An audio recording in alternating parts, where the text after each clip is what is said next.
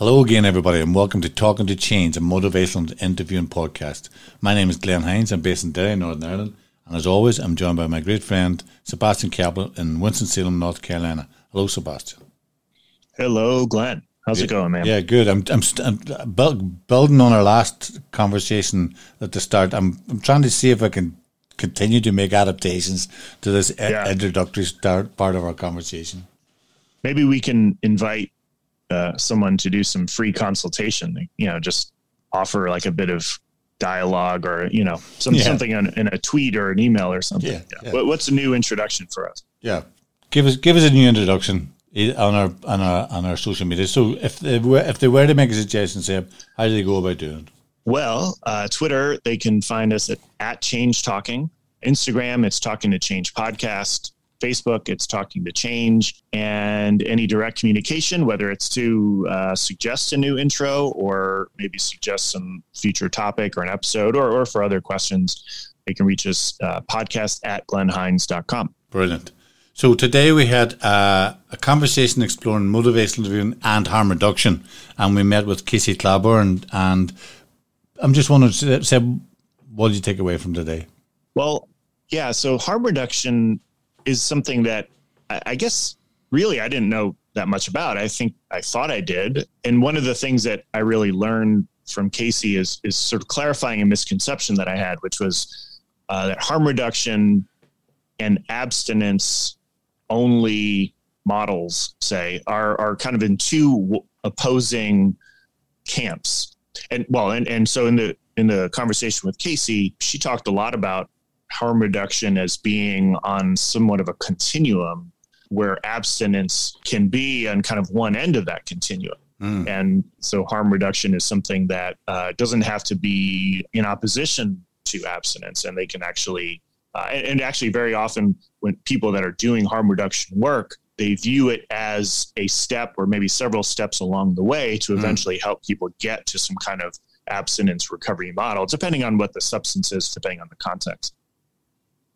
So that was one thing. And uh, and later on in the episode, we got to talking a bit about. She was mentioning about the adaptations to motivational interviewing that would be needed in a community outreach type of uh, setting. Both adaptations to how we teach motivational interviewing to those who do that work, but also just to the work itself and how uh, a lot of these conversations that community outreach workers have with people are so far removed from a traditional office or clinic based setting that um, we might need to think about how to how to apply MI in really short periods of time, you know, five minutes, let's say, you know, thinking about doing MI in, in pu- more public settings or on a park bench, for instance. And, you know, it, it had me thinking about past episodes with, with some of our guests talking about like working with the homeless and peer support services. But uh, it also had me thinking a bit about, you know, if, if you were to design a, a five minute MI intervention, what would that look like? Mm. Yeah. And uh, because what was interesting, she mentioned that idea of the active ingredients. What are the active? What are the things that make the most difference in an MI type conversation? And how do you, can you introduce that uh, into a situation that may be in a homeless compound or and where someone's actually on a, on the street sex working? And and how do you how do you have a conversation where there may not be a specific target behaviour as we would traditionally know it in motivation viewing, but she described, she talked about risks, about working with target risks at a, at a given time. And just that translation or that development um, that you were describing there, that I love the way that she used the metaphor of dancing. That that's very familiar with people who are trained in MI. The difference between dancing and wrestling with clients, and and how can we bring across from the science what we know is good behavior change into the art of human interactions and in those short and those challenging in those non-traditional settings. And it's about that how can we how can scientists learn from artists and how can artists learn from scientists so that that whatever we take away how can we learn to see the world uh, from a perspective that's different from our own but equally valid in a way that then expands our perspective so that there's more we can do for uh, for the people that we come into contact with. And I was trying to think, can you actually be passionately humble? I'm not sure you can, but it, it certainly, uh, Kasey comes across as someone who has a great willingness in her own uh, self exploration to assist inform what she knows it works, which is being humble in these situations, to have a, a an, an, open mind, to have a, a broader world view. And she, she works at that and in her efforts to be good at what it is she does as a practitioner, but also to be supportive of other practitioners about how to support them challenge their own ideas, to challenge their perspectives, to challenge their prejudices about individuals that they may come into contact with in a way that allows them to soften those to them be able to reach and connect. So that that was set. Those those are certainly some of the things I took away from from today. Yeah, that thread of humility ran through quite a lot. Uh, humility in terms of you know working with people and the kind of approach that's helpful. Humility that can aid in the sort of curious wonderings of what brings someone to the place where they're perhaps needing harm reduction or looking for that. So um, yeah, no, really, really interesting episode. We we think you'll really like it. Yeah. So let's have a listen. So good to see you, Kasey. Thank you for joining us. As we do with every guest, we begin by asking the question tell us a bit about yourself and particularly your journey into motivational interviewing. Yeah, well, Glenn, thank you for having me. I'm excited to be here. Um, I am an addiction psychologist at the University of Texas at Austin and director for the Addiction Research Institute. Um, I've been practicing motivational interviewing for about 20 years now, almost. Um, I came to motivational interviewing actually during my graduate education um, at Oklahoma State. So I was mentored by um, Dr. Thad Leffingwell, and um, he is a, a very strong advocate for motivational interviewing. And so my training underneath him um, really helped to uh, set a strong foundation in MI in the work that I do. And then as I've transitioned throughout my research career, I do a lot of work in harm reduction um, and working uh, with outreach programs and and helping with people who inject drugs. So MI has played an important role in the work that I do currently as well. And we also uh, really enjoy hearing people's stories about their first experiences with MI and what grabbed their attention, or there was a particular you know client or some kind of anecdote that would speak to that. Yeah, you know, I um, when I was in my PhD training, I did a lot of training of physicians, actually. Um, so the train the trainer model, and I I think what stood out to me is that MI is something that, especially brief MI, it's something that it's an art more than a science, um, and I love I love the art of MI. Um, I think when MI is done well, then it opens up a whole new world for clients particularly in outreach settings where I think clients aren't used to having their stories heard and be told. And so I think, you know, MI really has an important role, um, particularly in community outreach settings where we historically haven't talked about MI much and done much training with outreach providers. Most of our training has been with healthcare physicians and, and nurses and emergency departments. Um, so with those traditional healthcare systems. So I, you know, I think an area for expansion with MI is is really looking more at the community health um, and some of the community work that's being done that we really haven't touched on much. Um, and I can think of one example that that we see regularly out in the field now is a lot of our community outreach providers don't know how to have these conversations with clients, particularly clients who are highly vulnerable. So, our unhoused clients, um, uh, people who inject drugs, um, who who just are experiencing a lot of of trauma and challenges. Um, and so, I think that's an, an avenue for for expansion in the MI world as well. And given the fact that we're going to be spend some time looking then about the relationship between motivational and, and harm reduction, and you talk about this group of practitioners as you described them, community outreach. For the audience, can you maybe say a wee bit about what is community outreach, who are community outreach, outreach and what makes them different from from other health healthcare providers? Yeah, absolutely. So, you know, here in the U.S., we have um, we have several different types of organizations that fall under that umbrella. And so we have community outreach providers, and and when I'm talking about these um, individuals, a lot of times they're they're also known as harm reduction workers. So these are individuals who oftentimes are people in recovery themselves. Um, they they don't necessarily have um, educational training in addiction or educational training in in therapy, for example and they um, but they're doing tremendous work on the ground. So they're handing out um, uh, harm reduction kits. Um, they're helping to link people to different treatment options and into the healthcare system when needed um, they're on the ground building relationships with the people who use drugs community um, just doing tremendous outreach work. Um, and so that that group i think uh, really is underserved from a from from my standpoint when it comes to um, educating them and helping them give them resources for having these conversations um, to facilitate linkage to treatment.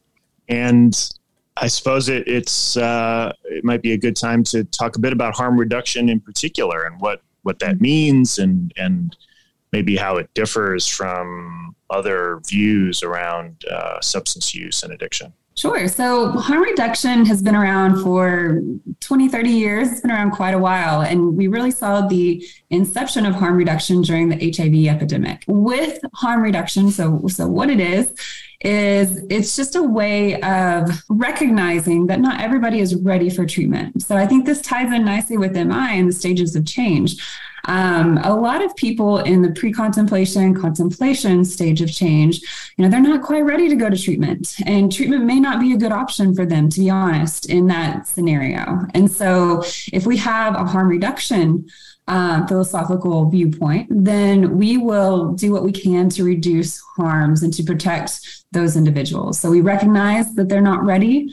We make sure that we do what we can to do no harm, um, and that we also make sure that we can protect them so that they stay alive, so that when they are ready, then they'll be able to access treatment.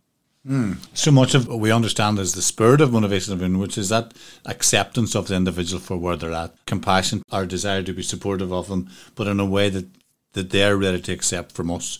And the development of the relationship in many ways is so important to the success of what's called harm reduction. And I guess that given how significant the recovery or the abstinence model is across the world, how do we help people who maybe aren't as familiar with harm reduction see the benefits of, of taking that time to meet the person where they're at rather than just going, look, mm-hmm. you need to stop. And when you're ready to stop, come back.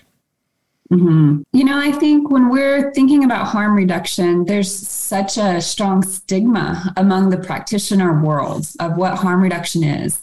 Um, and it's very unfortunate because I think there's a misunderstanding as well.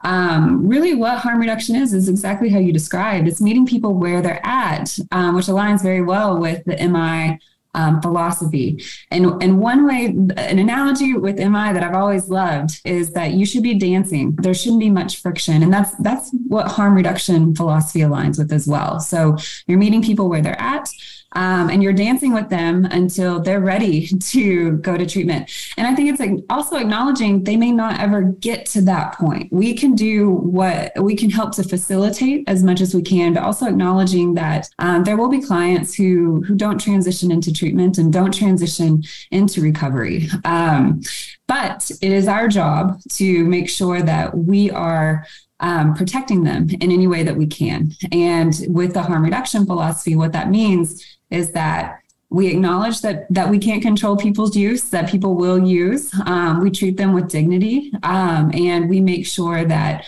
we give them the resources that they need to be able to use in a way that that protects them and keeps them alive just wanted to clarify something you've used the word treatment a few times so that harm mm-hmm. reduction so not everybody is ready for for treatment.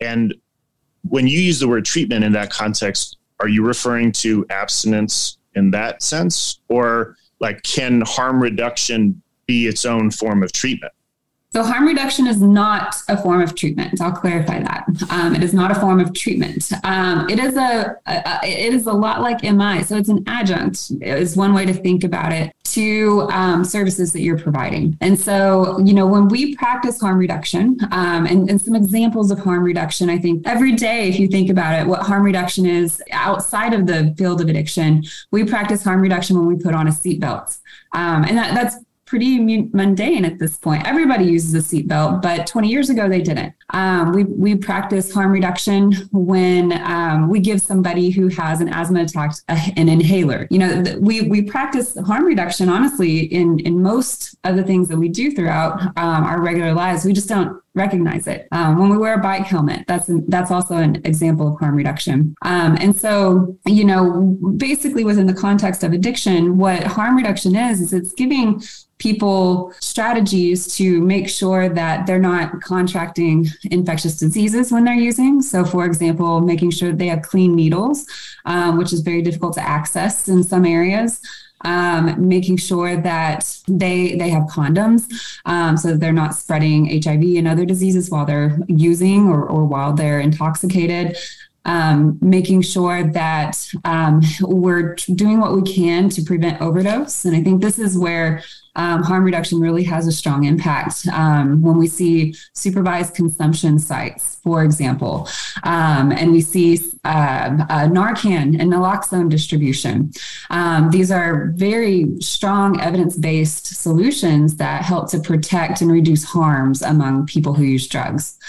Now, when we're talking about treatment, what does treatment look like? So, one goal, and I think you you will hear this from a lot of outreach workers um, who are in the on the field, sorry, in the field on the ground. You know, they'll talk about how their job is to keep their clients alive and hope that with one of their interactions, one day they're going to be ready um, to go to treatment. Now, treatment looks different for everyone, and so within the harm reduction approach um, you know, we talk about multiple pathways. Some people may not need traditional treatment. Some people may not respond to traditional treatment um, when the way we think of it. But making sure that we keep people alive, give them options. Um, so, so a lot of the individuals who street outreach workers are working with, they may not know how to access treatment. And so they do an important job of, of linking them to appropriate resources when they're ready. Yeah, so it, it sounds like where there is life, there is hope. And um, exactly. if we can keep that hope alive, we don't know when, but we can create the opportunity for the possibility that this person may then decide to walk through the treatment door in whatever form that that may work for them. So in many ways, it's just reinforcing. If my understanding is is that look, we're just going to we're just going to create if it, if it's a holding pattern, we're just going to create a holding pattern with the desire to reduce the likelihood that this situation is going to get worse, either because of what they're currently using or it can become more complicated because of an external or an extra issue that arises because of their behaviours. So we want to try and keep the, the risks from outside and inside to a, a minimum while they, they develop the insights or the whatever is necessary for themselves to go, you know what, I've had enough of this. Show me the yeah. door. Absolutely. You know, and I think that's that's challenging as a practitioner because we you know we especially in the healthcare model we want to fix people. We want we want to um, do it on our timeline and, and do it quickly. And, and i think that's a huge challenge. And so it's there's a lot of humility that is required particularly with healthcare professionals um, in, in working in the field of harm reduction um, it's acknowledging that we are not the expert um, that that the individual who's using drugs is an expert in their own story um, and and with their own life and so we can do what we can to support them along that line. And where harm reduction comes in is um, that that's one modality of supporting them in their journey um, and, and making sure that they have the support and the resources that they need, as well as building that relationship so that it's a safe place for them to come to when they are ready and when they need help. I guess it has me thinking a bit about the word harm and what are the types of harms that you and, and people in your field are trying to reduce. Uh, you mentioned things like extreme forms of harm, you know, drug overdoses. I suppose transmission of diseases uh, may be less extreme in an immediate sense, but certainly extreme in terms of passing on deadly illnesses and such. Is there work done at all in the harm reduction world around maybe someone who is a heavy drinker and has gotten into some trouble with that, but perhaps isn't living a life on the edge of of some extreme event, if that makes sense, and and is you know kind of maybe confronted with somewhat of a, a choice about quitting or not quitting or you know and, and is just wanting to maybe live with drinking alcohol but not you know giving up entirely mm. Yeah, I think, you know, my early work, um, I did a lot of work with college students and binge drinking. In Texas, most of the work related to harm reduction because a lot of harm reduction practices are still illegal in Texas. Um, if we think of syringe exchange, we think of um, consumption, safe consumption sites. Those are all illegal in Texas. Fentanyl, distributing fentanyl testing strips. So a lot of the research historically has been in alcohol, actually, and marijuana. To answer your question, basically, you know, one way that we think of reducing harms is by reducing quantity and frequency of the amount somebody's consuming, how often they're consuming alcohol. And so a harm reduction approach instead is instead of telling college students that they um, should be abstinent and not drink, which for a lot of college students is not a realistic expectation. It's giving them options. So it's providing, for example, at fraternity parties, it's providing a mocktail station. So, where they actually have a choice between drinking alcohol and not drinking alcohol, but it looks the same. It's teaching them behavioral strategies of reducing. So, in between every single drink, you consume um, an alcoholic beverage. I'm sorry, in between every alcoholic drink, you consume water. Um, that way, you're you're reducing the um, quantity during a, a, drinking period. And so, it is. There are um, quite a bit of strategies that are harm reduction approaches that we actually use in the field of alcohol. And even even with Seb asking that question, brings us back, I think, to the point you were making earlier on about just how many other harm reduction efforts we're already making, and and anybody who's listening here that maybe in a in a tobacco clinic maybe supporting someone reduce the number of cigarettes they smoke. That in itself is a form of harm reduction. That it's that it's everything up to the point of abstinence is a form of harm reduction. Absolutely, yes, yes. And, and it's an important acknowledgement because I think that helps reduce the stigma associated with harm reduction. A lot of people can't quit smoking cold turkey. Mm. Um, you know, we, we do a harm reduction model when it comes to smoking cessation, where, where we're reducing um, and, and starting to change the environments in which they're smoking. And that that is a very good approach for a lot of people, a lot of evidence support, supporting that approach. But we don't think about that as a harm reduction technique or a harm reduction strategy, but it is. Mm. Right now, in in our discussion, and when we met, you know, a week or two ago to kind of pre-plan this, you know, that idea of harm reduction as actually being on the same continuum of care as abstinence models, like that's something that for me was I don't know, maybe it should have been more obvious to me, but for for some reason I had felt like these were two, you know, kind of warring camps within the field of addiction treatment and you know you're either one or the other and I, I suppose like so often with such supposed wars that maybe there's more commonalities than than I than people think or that I thought. Yes, you know, I think that that is something we tend to think of it as a dichotomy. So you you're either in the abstinent camp or you're in the harm reduction camp. I'm in both camps. Um, you know, I think there's a place for harm reduction, there's a place for abstinence, and in in an ideal um, scenario, we would have practitioners utilizing both of mm. those philosophies um, you know, it's not abstinence only, it's not harm reduction only, but that's where we are today. That that is how our practice in the field of addiction really, really is. Um, and so I think you know this is an area. It's it's an opportunity for us individually as healthcare practitioners to kind of explore our reasoning for being in one of those camps and, and why we don't see why we see them as challenging each other mm. um, when in reality we they really support each other. Um, I, I, would argue one of our goals in the field of harm reduction is to get people into recovery. It may not be abstinence specifically, but into recovery. And I think that that is um, a goal that that most practitioners have for their patients um, is to make sure that they su- sustained long term recovery. Um, now that I think where the challenge is is how we view recovery um, because a lot of practitioners, and this is where the two camps kind of diverge.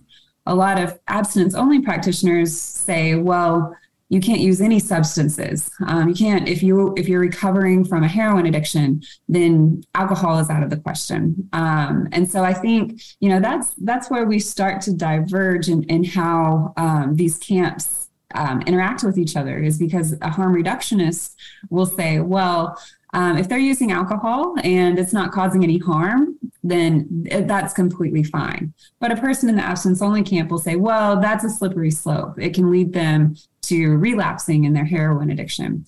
Um, and so, you know, I think I think that's really where the challenges lie with those two camps um, from a, di- a, divergent perspective. Mm. And in some ways, it, it, strikes me that in, in those discussions, it's the, the service providers or the service practitioners that are having that conversation in the absence of the client and, exactly. and, and, exploring, you know, what what is it will work for you, and which is very consistent with MI, that the desire to to work collaboratively with, with the client.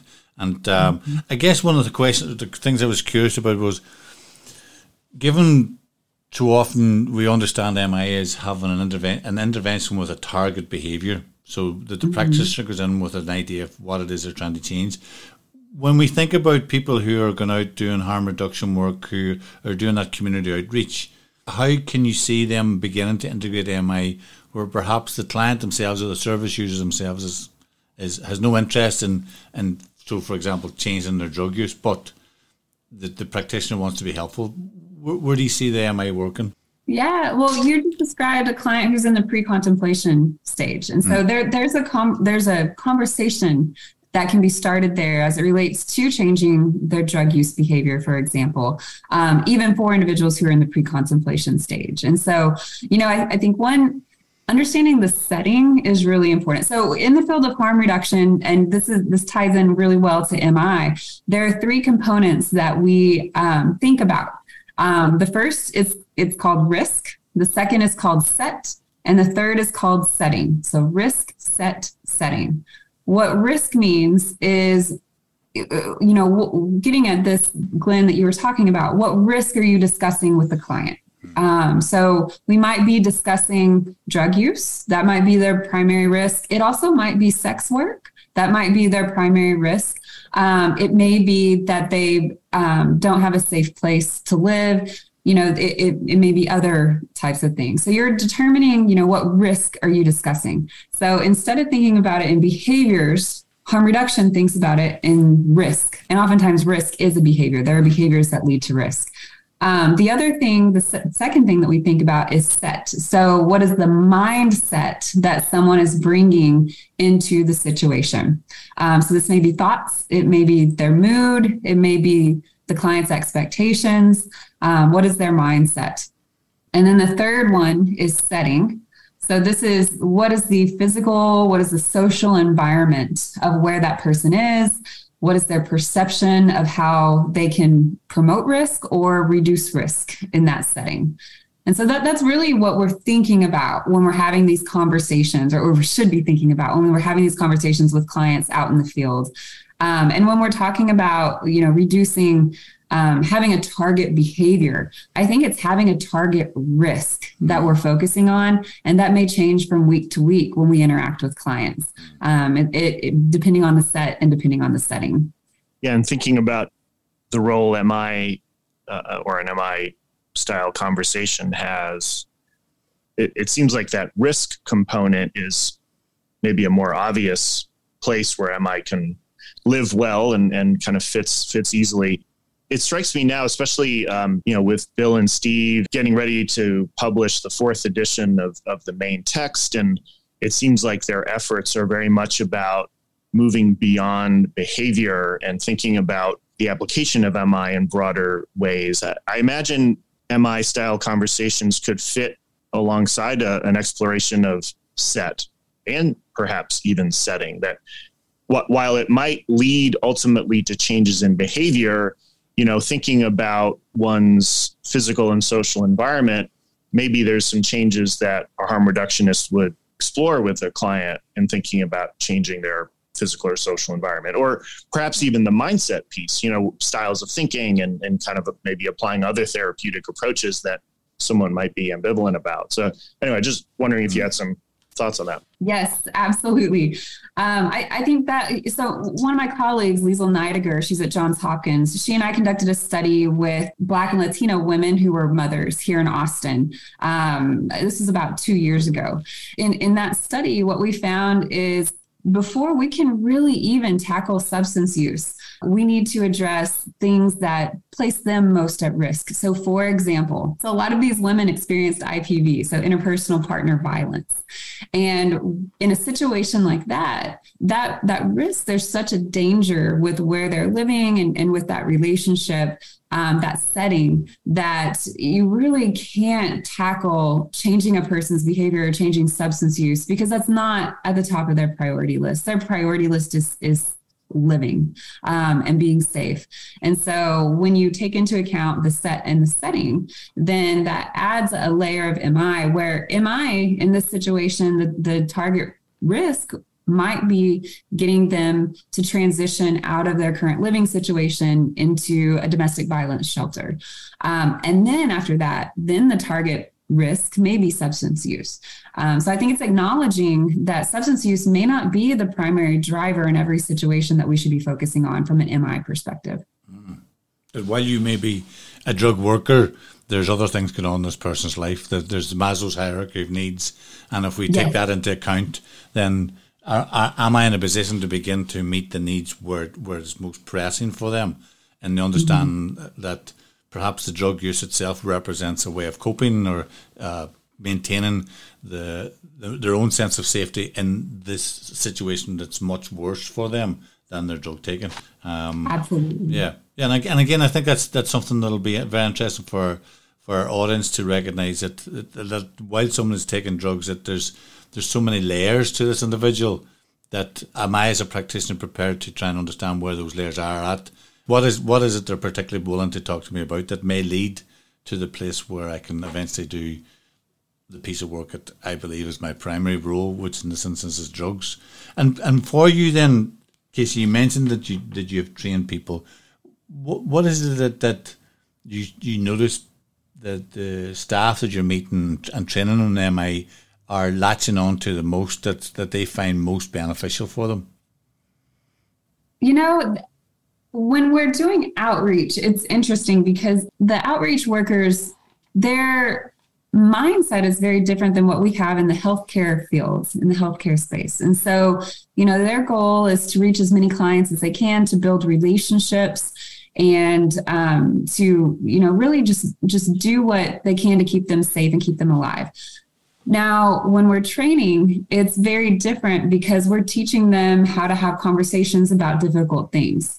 Um, and so, what we found is that it, it, a lot of the outreach workers that we do work with, they often have trauma themselves that has been unresolved and never, never really explored. And so, what we found is that having these, teaching them how to have these conversations, it elicits that their experience of trauma. Mm-hmm. Um, and so, you know, I think from an MI perspective and a trainer perspective, having a trauma informed um, care approach to um, acknowledging that, you know, we, we really don't train outreach workers at all.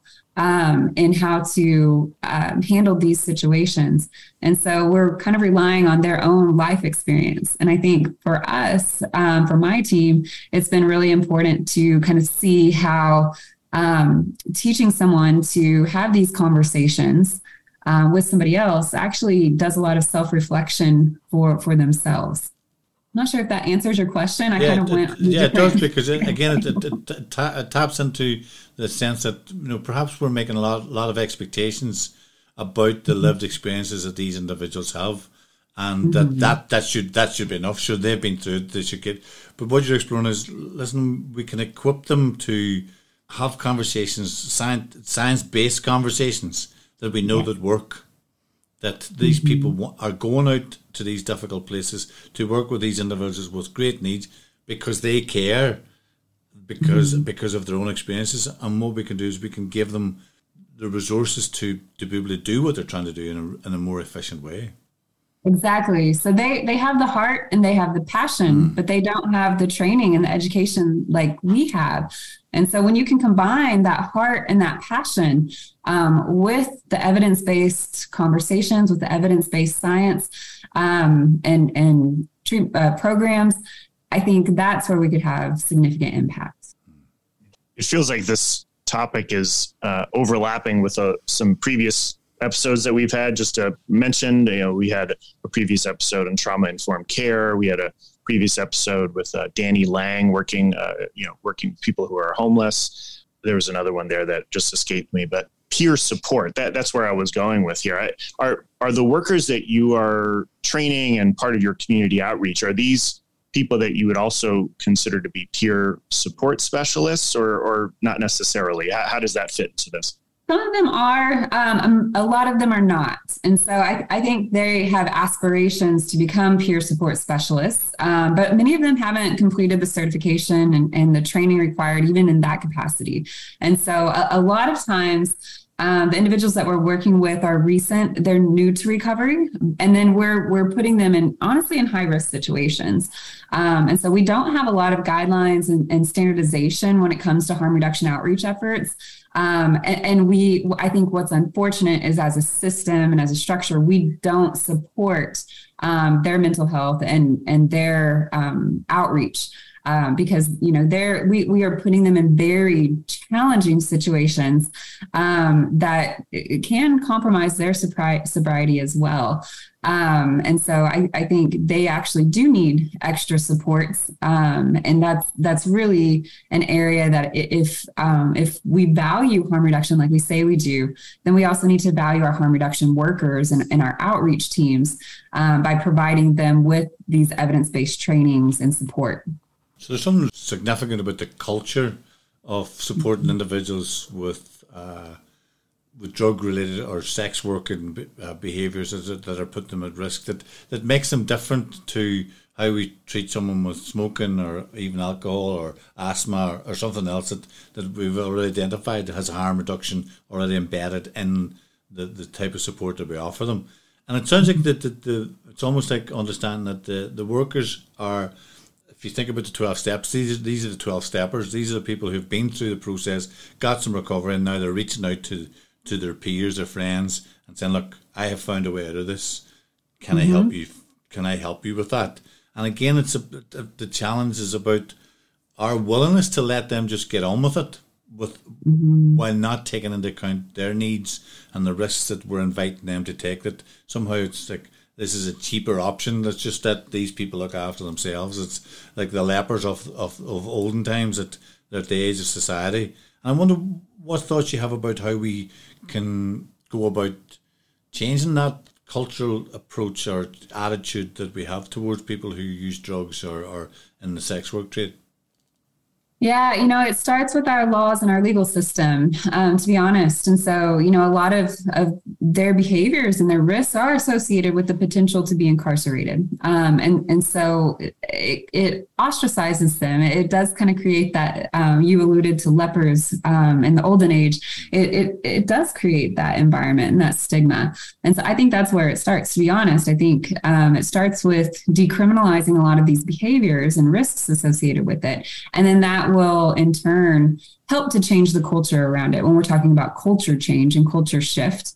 Um, but honestly, it's it's going out and having conversations. Um, it's just talking, and and you'll hear their stories. And that's where you know a, a lot of like adverse childhood experiences and trauma um, from early on you you learn about their life stories and you understand you have a, a lot more empathy um, and understanding for where they're coming from and, and why they're engaging in those risky behaviors. And so um, as a practitioner, that has been the most important thing for me in in changing some of my early stigmatizing views and, and um, ideas.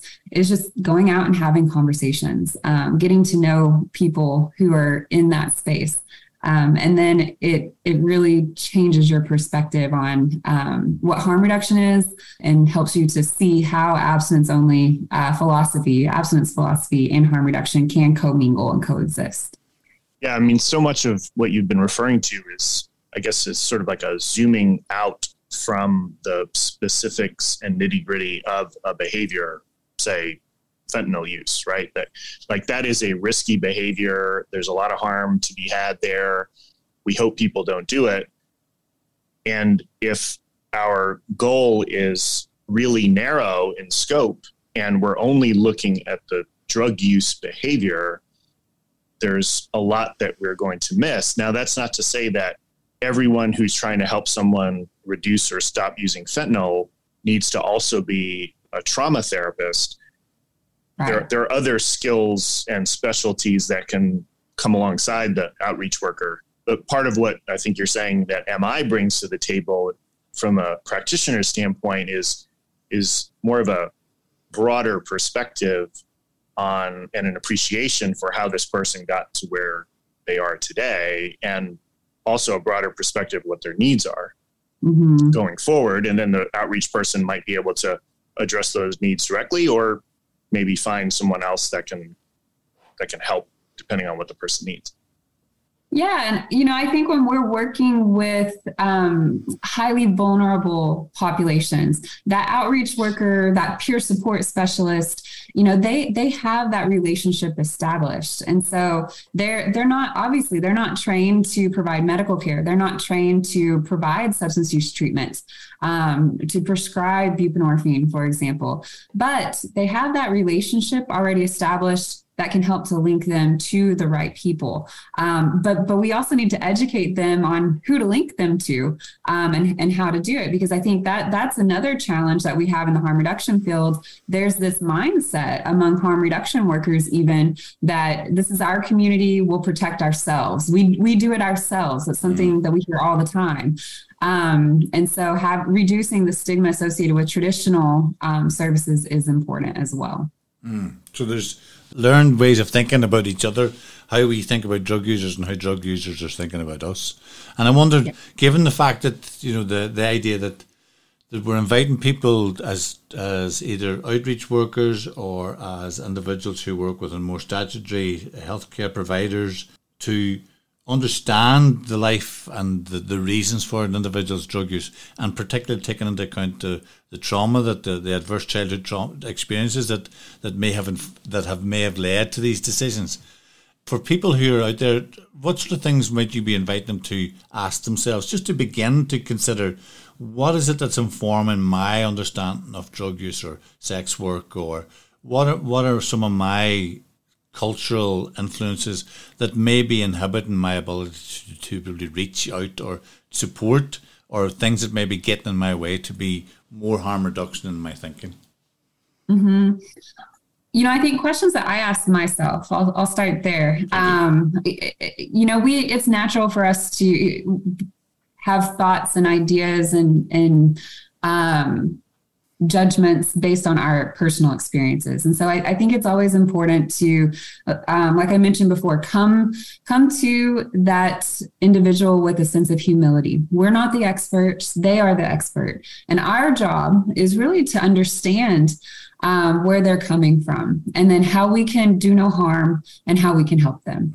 Um, and so, you know, I think that sense of humility is is the key priority there. But other questions that we can ask ourselves: Why do I have such a negative response to when somebody says harm reduction. What what's going on there? Why why am i experiencing um, such a an adverse um, reaction to the concept of harm reduction?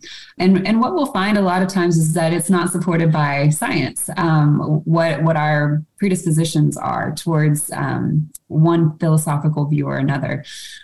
Um, i think another question that we can ask too is how did this person get here? What have their experiences been like, um, particularly when they come into the healthcare setting? Most of these individuals um, have experienced severe stigma in interacting either with the emergency department personnel, um, with first responders and EMS, um, or they've had negative experiences, you know, whenever they've they've had to go to the hospital um, when they've interacted with the healthcare system.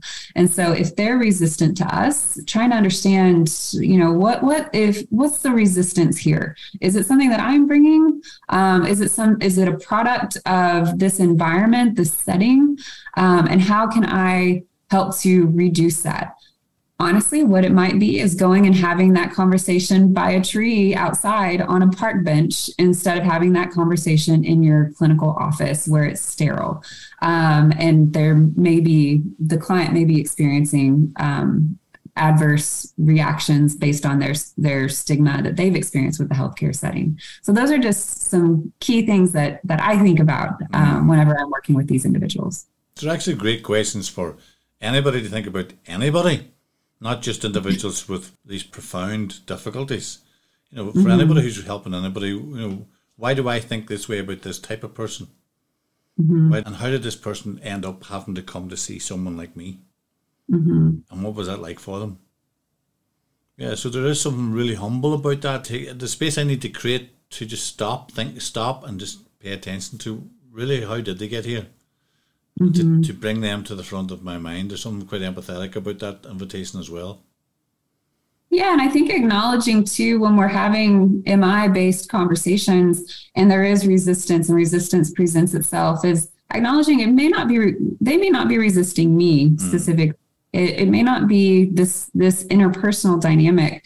There are other dynamics coming into play here and so it, it, it may be literally it, it may just be being in um, a, a, patient care room at a clinic. Um, you know, it, it, may be having to walk into a healthcare setting. Um, there, there are a lot of different components that may be factoring in, and so you know, when when we're exploring resistance um, with our patients, acknowledging that um, all of those factors coming in from their setting, their environment, their social setting, um, that plays a role in, in how we have these conversations yeah, that that question, how did this person get here?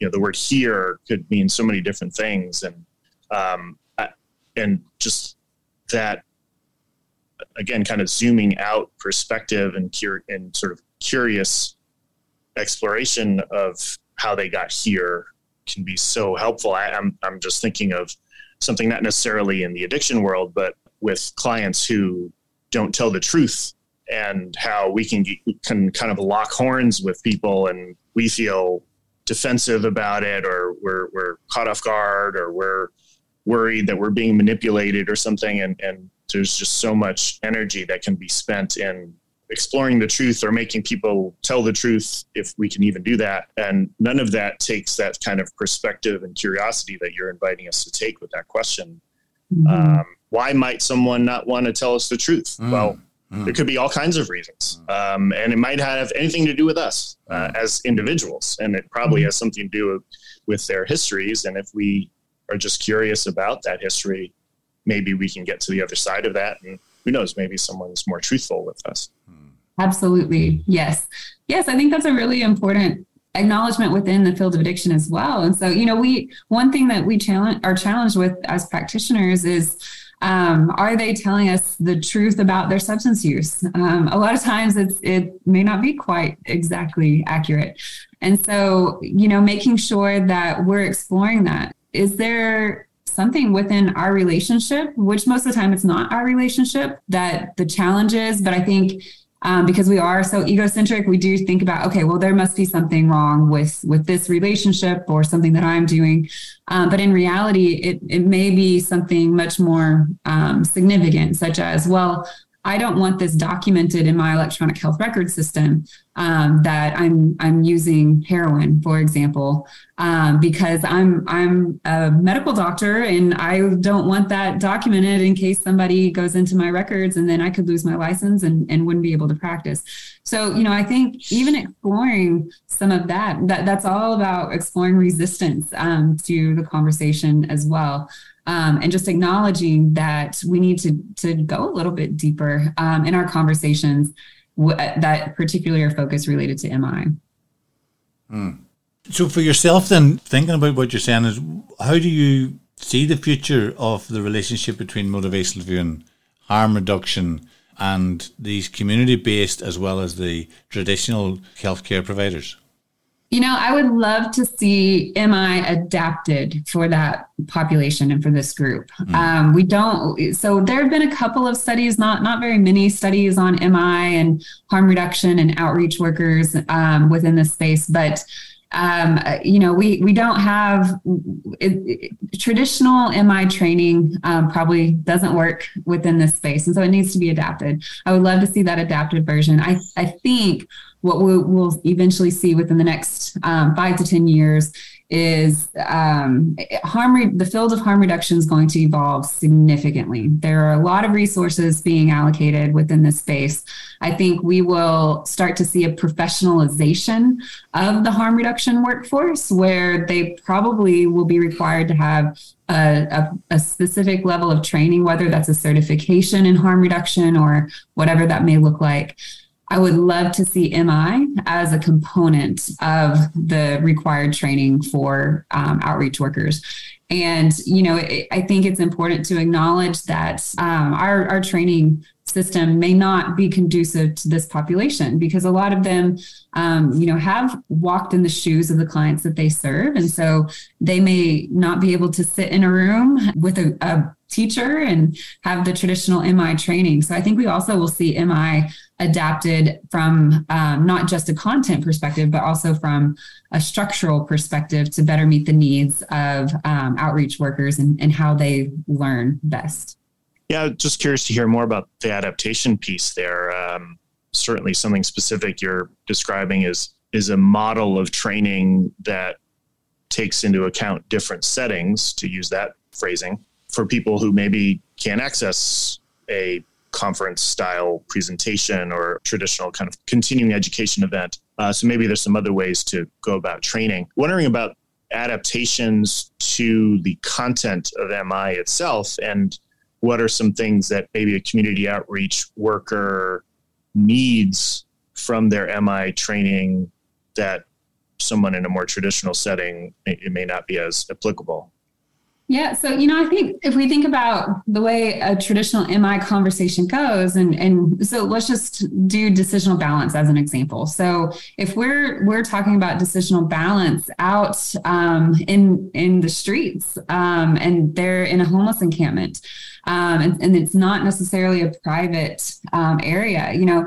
we have we have to figure out how can we have these conversations one on one with individuals, uh, or is it even one on one? You know, is is it more of a group setting? Um, how, but how do we have these conversations in these settings and in these environments that um, you know privacy may not be an option, or if if we are transitioning, we may only have minutes um, at most with these individuals.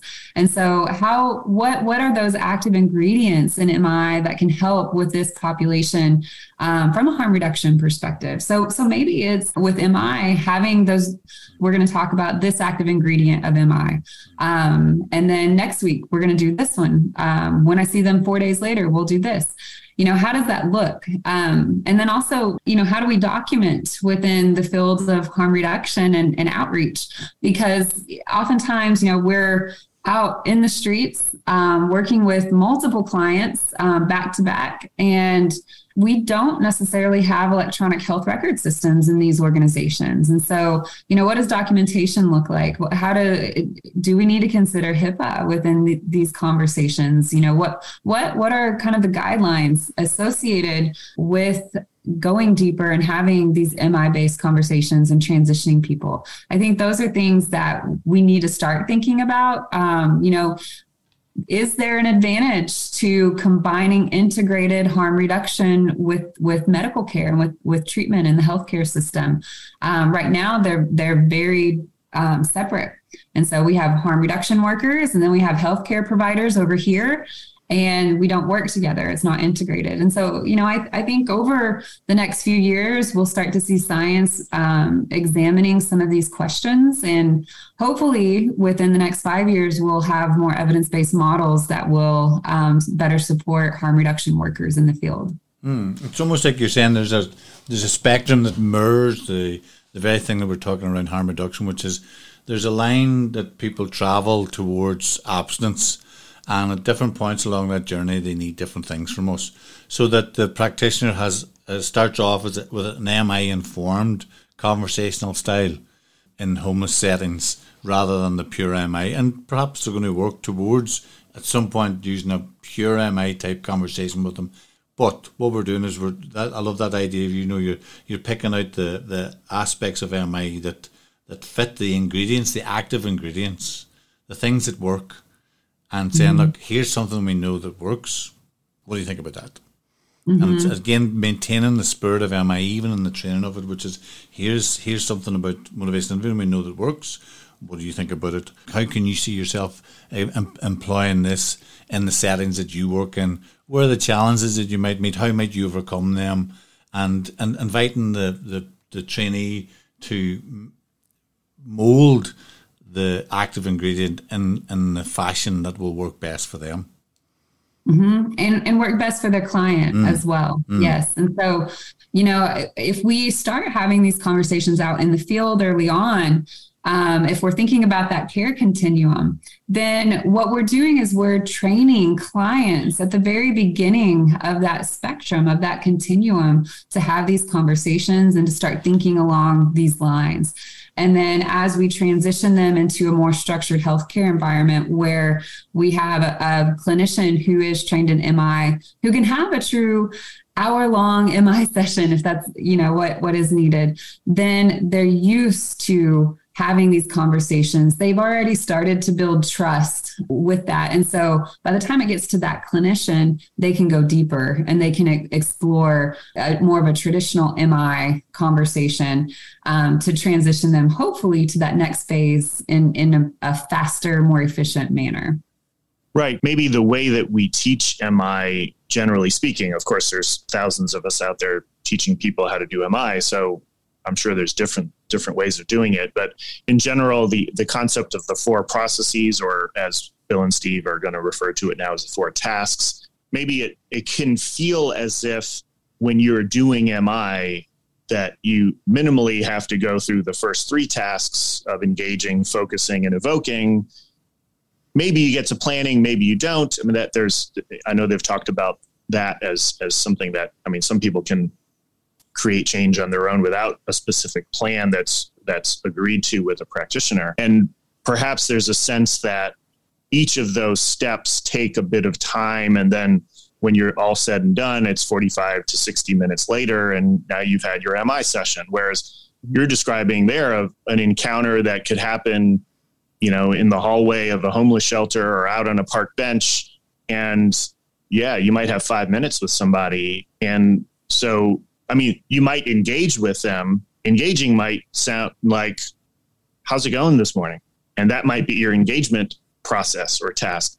And, and you might rapidly get to the point of, of a focused conversation. And then there's a brief discussion around using a supervised consumption site.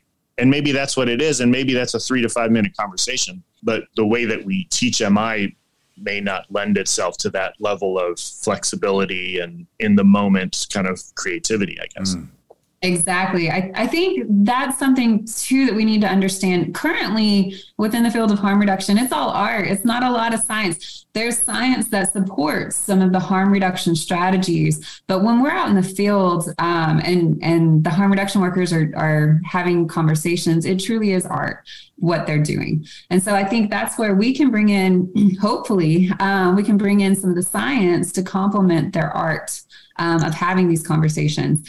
And it may be, I think it's going to require a level of flexibility that you just mentioned, Sebastian, and a level of creativity among scientists to figure out, you know, what are evidence based approaches to using MI out in the field in these types of settings that we aren't used to. And I think it, you know, one of the advantages you were talking about engaging, they engage with this population potentially multiple times a week or on a weekly basis. And so they already have an established rapport and relationship. And so it's it's teaching um, the harm reduction workers to have more targeted conversations. Um, and but that requires us figuring out okay well how do we do this in this setting? What active ingredients should be prioritized? How do we adapt them to to different um, scenarios?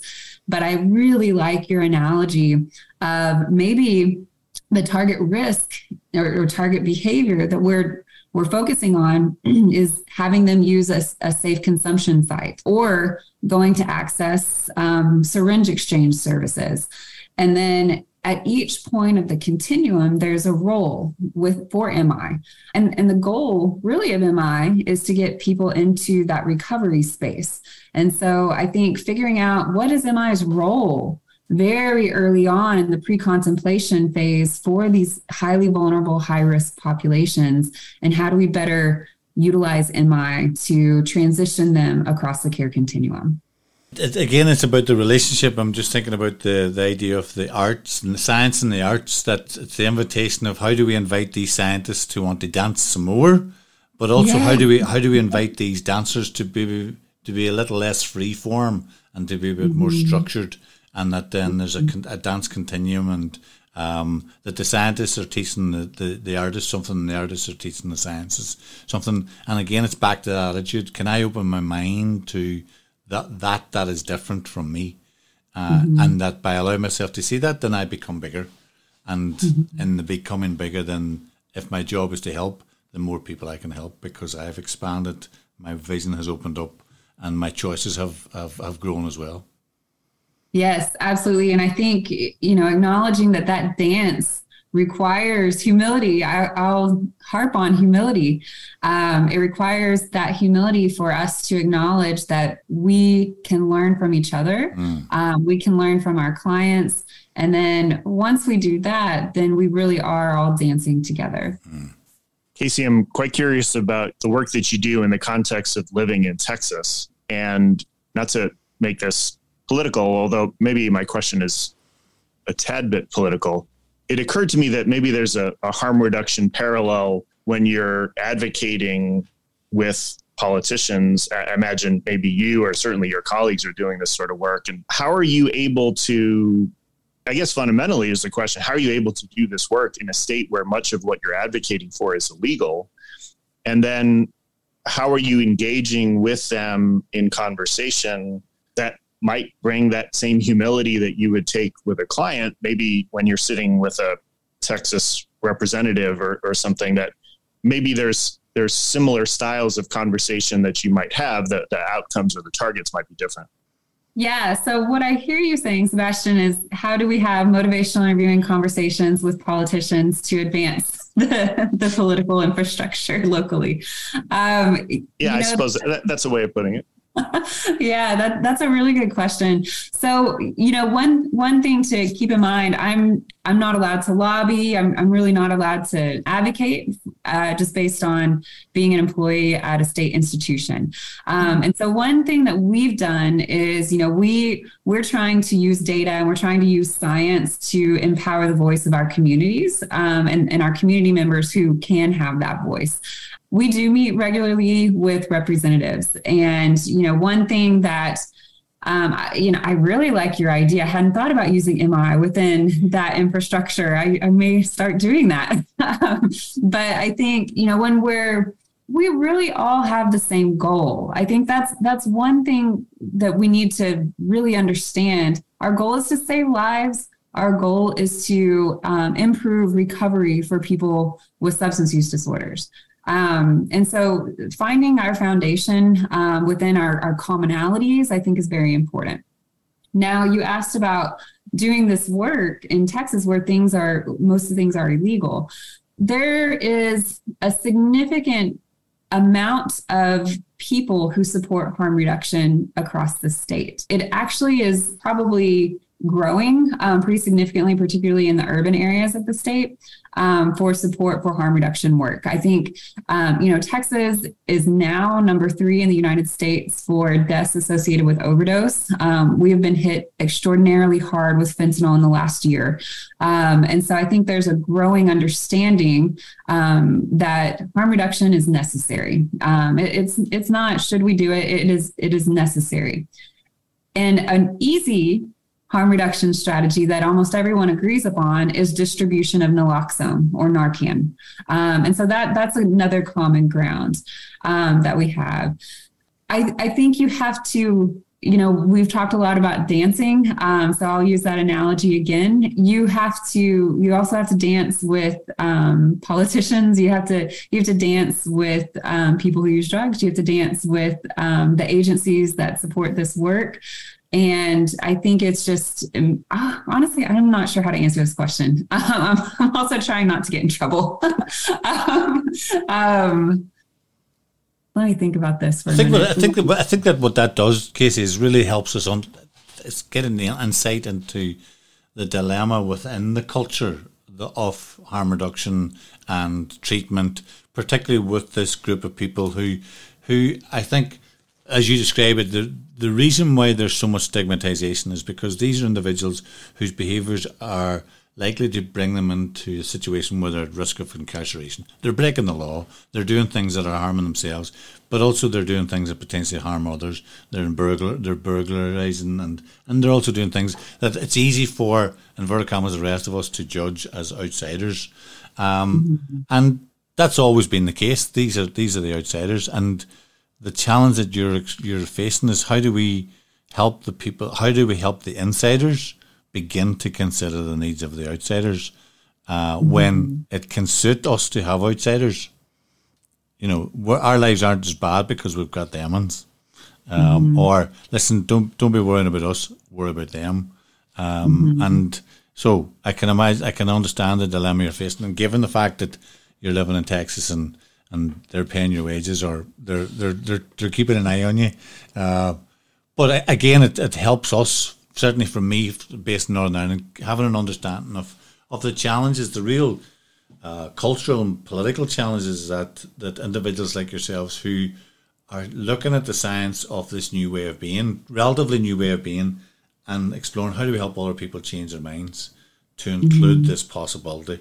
Um, so we really appreciate the efforts that you are making in that field, the the research that you're doing, the the work that you're doing with, with individuals with lived experiences, uh, because it sounds like there's lots of people who are benefiting from the stuff that you and other harm reduction uh, advocates are uh, supporting across the world, not just in America but across the world. And many people's lives have been saved for that. With that in mind, as we come to the end of our, our, our conversation, and we really appreciate your time, we normally ask our, our guests two questions. The first is, what what's what's happening in your life at the minute that may may be work related, may not, but that's capturing your attention and that you could share with us for a few minutes. Yeah, well, I mean, we just talked about kind of the political infrastructure and landscape in Texas. And I think that's something that has really really captured my attention and my team's attention over the last six months um, just because you know policy directly dictates what we are allowed to do what we're allowed to say um, you know, I think some of the the new policies that are being enacted in Texas um, with the previous legislation that just ended, um, we'll be having to rethink, you know, how we talk about diversity and equity and inclusivity um, in all of our conversations moving forward. And within the space of harm reduction, um, that is a huge focus. Uh, DEI is a big focus um, on on that. And so, you know, th- that that is something that's capturing my attention right now, and really having our team rethink, you know, how, how do we do our work within um, this context, this political context, um, but also how can we use science um, to kind of uh, advance policy advocacy and policy change. So, what studies do we need to be conducting now within the next two years to help to support policy change in Texas over the next um, for the next legislation session? Certainly, a challenge that Texas is not alone in, uh, in terms of scientists that are working in all sorts of uh, spaces and feeling some headwinds that weren't there before, and and figuring out creative ways to um, to continue the work that you're doing. The other question we ask our guests is if people are interested in reaching out, if they have questions or, or want to follow up on something that you were mentioning on this episode, uh, would you be willing for them to do so? And how should they reach you? Yes, absolutely. Um, to be honest, the quickest way may be Twitter. Um, so it's at Kasey Claborn PhD. Um, the other option is by email, um, kasey.claborn at austin.utexas.edu. And Kasey starts with K. Yes, that's right.